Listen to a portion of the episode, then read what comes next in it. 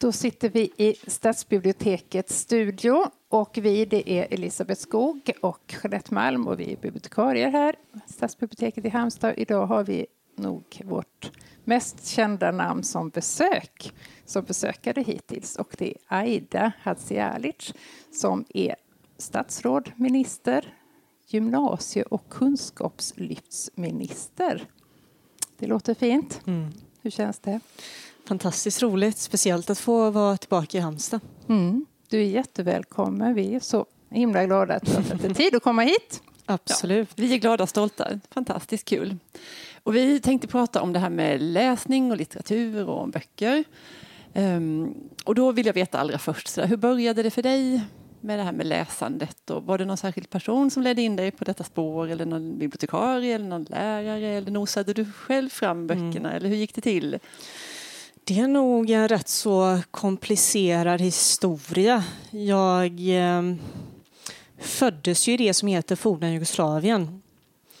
Så min första kontakt med läsningen var faktiskt via min moster mm. som är lärare. Och då lärde hon mig läsa och skriva på bosniska då. Mm. Och då fick jag lära mig både det latinska alfabetet men också kyrylliska. För det är ju tvåspårigt nere i forna Jugoslavien.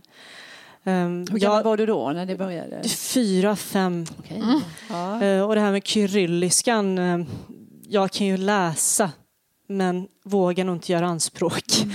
på att uh, skriva. Så det var så det började. Mm. Och sen när vi kom till Sverige så var det nog en period då det inte var så mycket läsning eller annat. Det var en fråga om att bli hemmastad här. Men när jag väl började skolan, vilket var i Halmstad, mm. så kom jag igång med läsningen. Och då var det ju på svenska såklart. Mm. Jag vågar väl inte heller göra anspråk på vad det var för litteratur eller böcker vi läste men eh, kom ihåg eh, vissa av klassikerna vi berörde. Astrid Lindgren mm. bland annat. Mm. Pippi Långstrump. Mm. Eh, kom ihåg när jag kom hem och berättade för min mamma om detta. Eh, och så sa hon till mig att eh, hon hade också läst Pippi när hon var liten. Mm. Och då hade min morfar tydligen sagt, och jag tror ändå att han var en rätt så progressiv man. Jag menar, visst, forna Jugoslavien det är en annan kultur men mycket är ju detsamma. Och alla hans döttrar var ju utbildade och hade tagit för sig i livet. Men han hade då sagt henne att Pippi hon, hon är en farlig tjej. Efterlikna inte henne för mycket. Men det är ganska intressant för jag tror alla våra gäster har pratat just om Astrid Lindgrens mm. betydelse för mm. läsningen för dem som barn och till och med i vuxen ålder. Så du är i gott sällskap. Mm. Ja, och jag tror att det var fler än din morfar som varnade för, för Pippi ja, Långstrump. Just ja. att uh, jättedålig förebild och farlig typ. Sådär, som man mm. skulle, En alldeles för busig tjej. Alldeles för, för stark mm. kanske. Mm det vi är intresserade av här då i det här programmet det är ju just läsning och litteratur och vi tänker just att du som minister har otroligt lite tid att nöjesläsa. Stämmer det?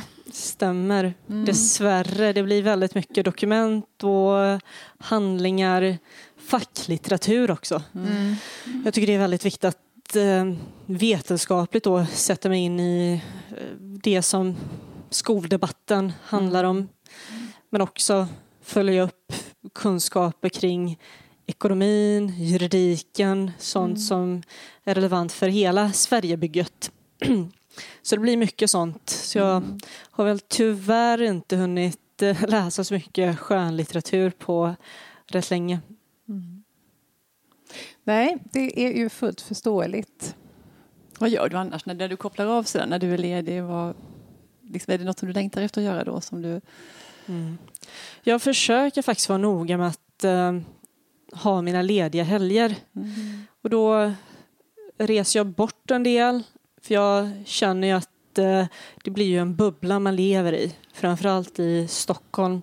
Och det är inte helt lätt att uh, gå runt på gatorna där. Så då känns det väldigt gott att kunna resa någon annanstans. Så jag försöker komma till Halmstad så ofta jag kan för att här får jag respit på något vis. Mm.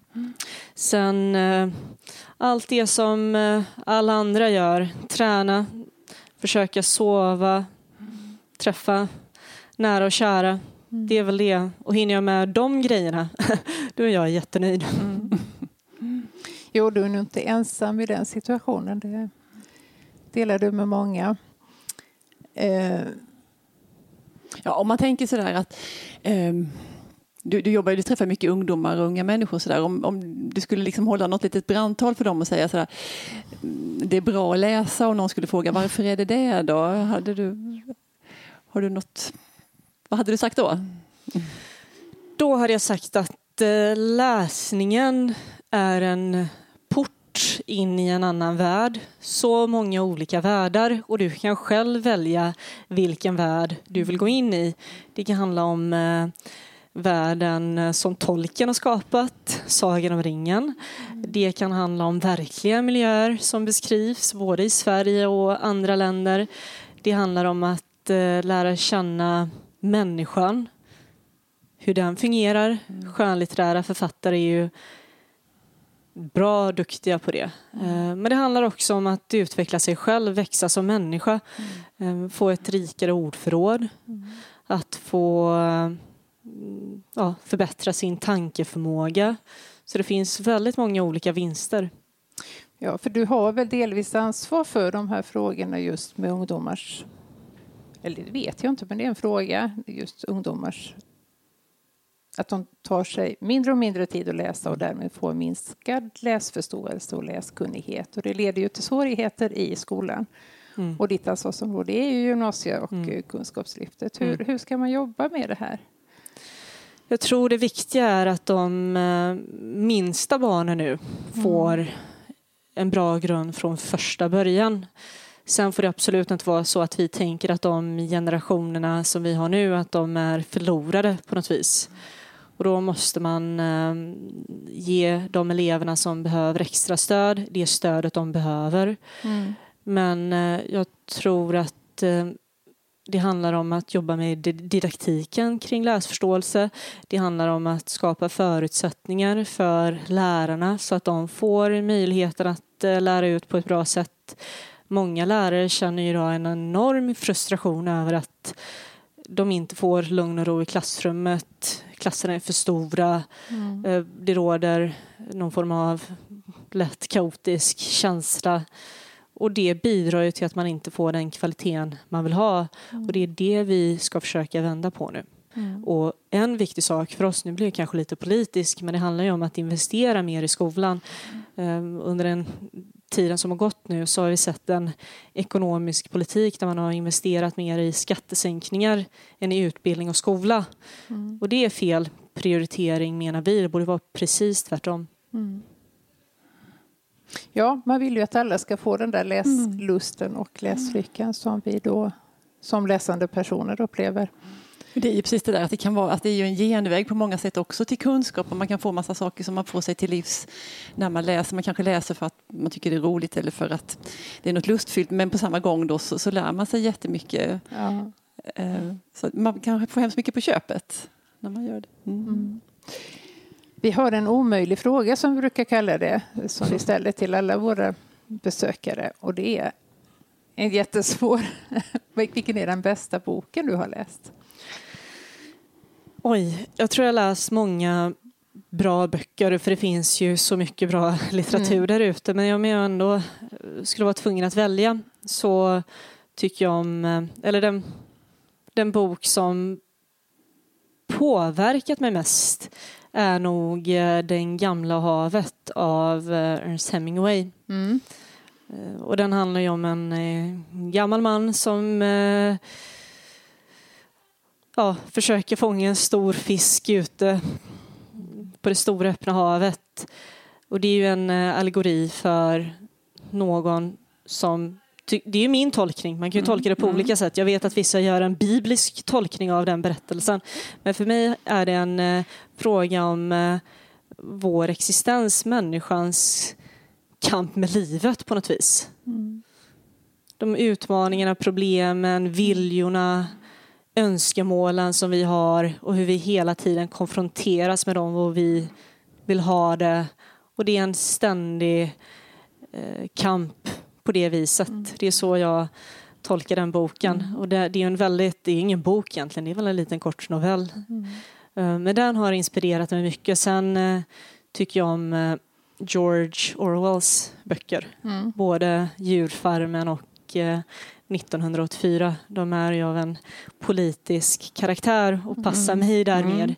Och jag är också intresserad av eh, historia. Och det blir ju en kombination av båda tingen, politik och eh, eh, historia då.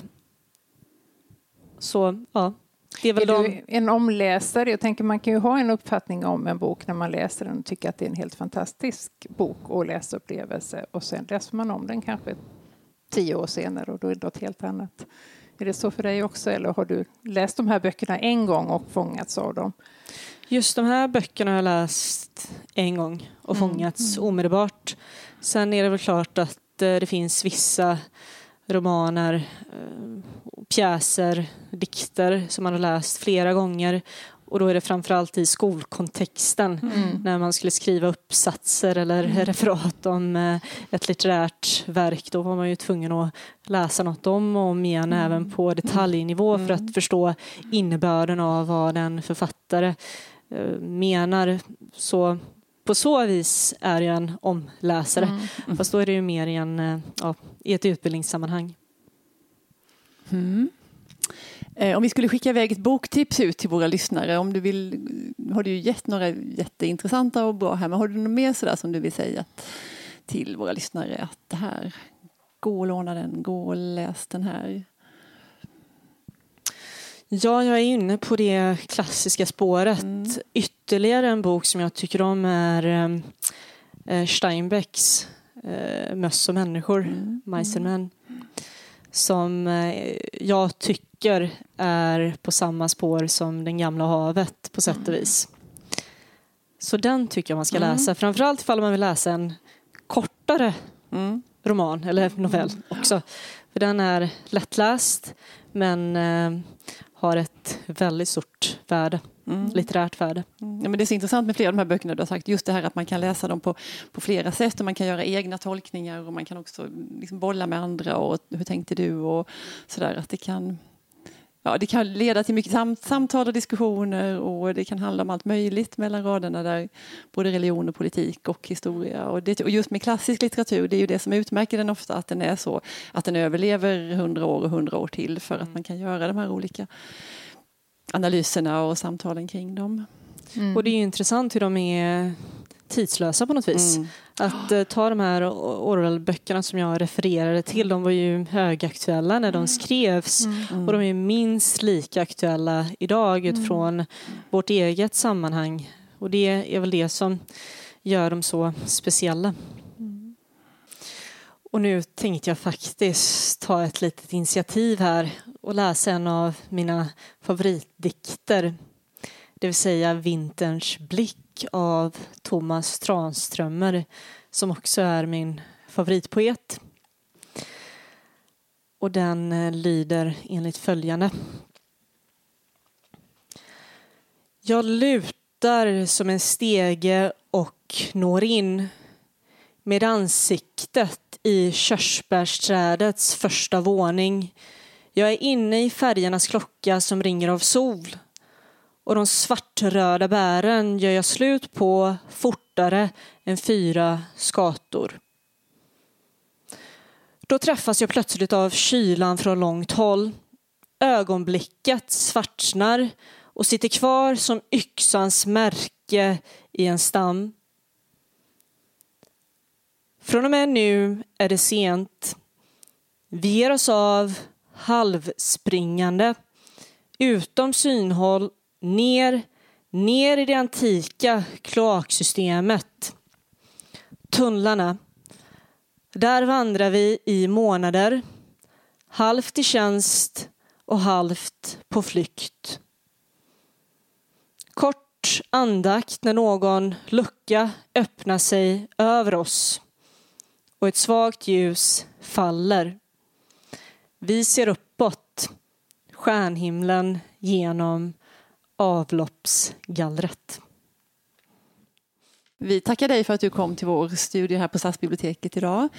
Um, vi kör vidare. Eller vill du Jeanette säga något mer? Nej, nej men jag tänkte att det där mm. spåret du var inne på med klassiker, det är ju ja. egentligen det vi ska prata om. Ja, det nästa blir en gång. jättefin radioövergång. Ja. för nästa gång så sitter vi själva i studion här och då ska vi, har vi ett tema som heter Bortglömda pärlor.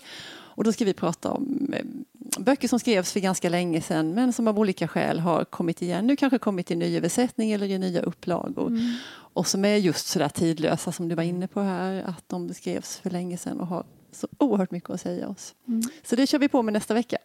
Det gör vi. Ja, tack, tack för idag. Tack för idag. Tack själva. Hej.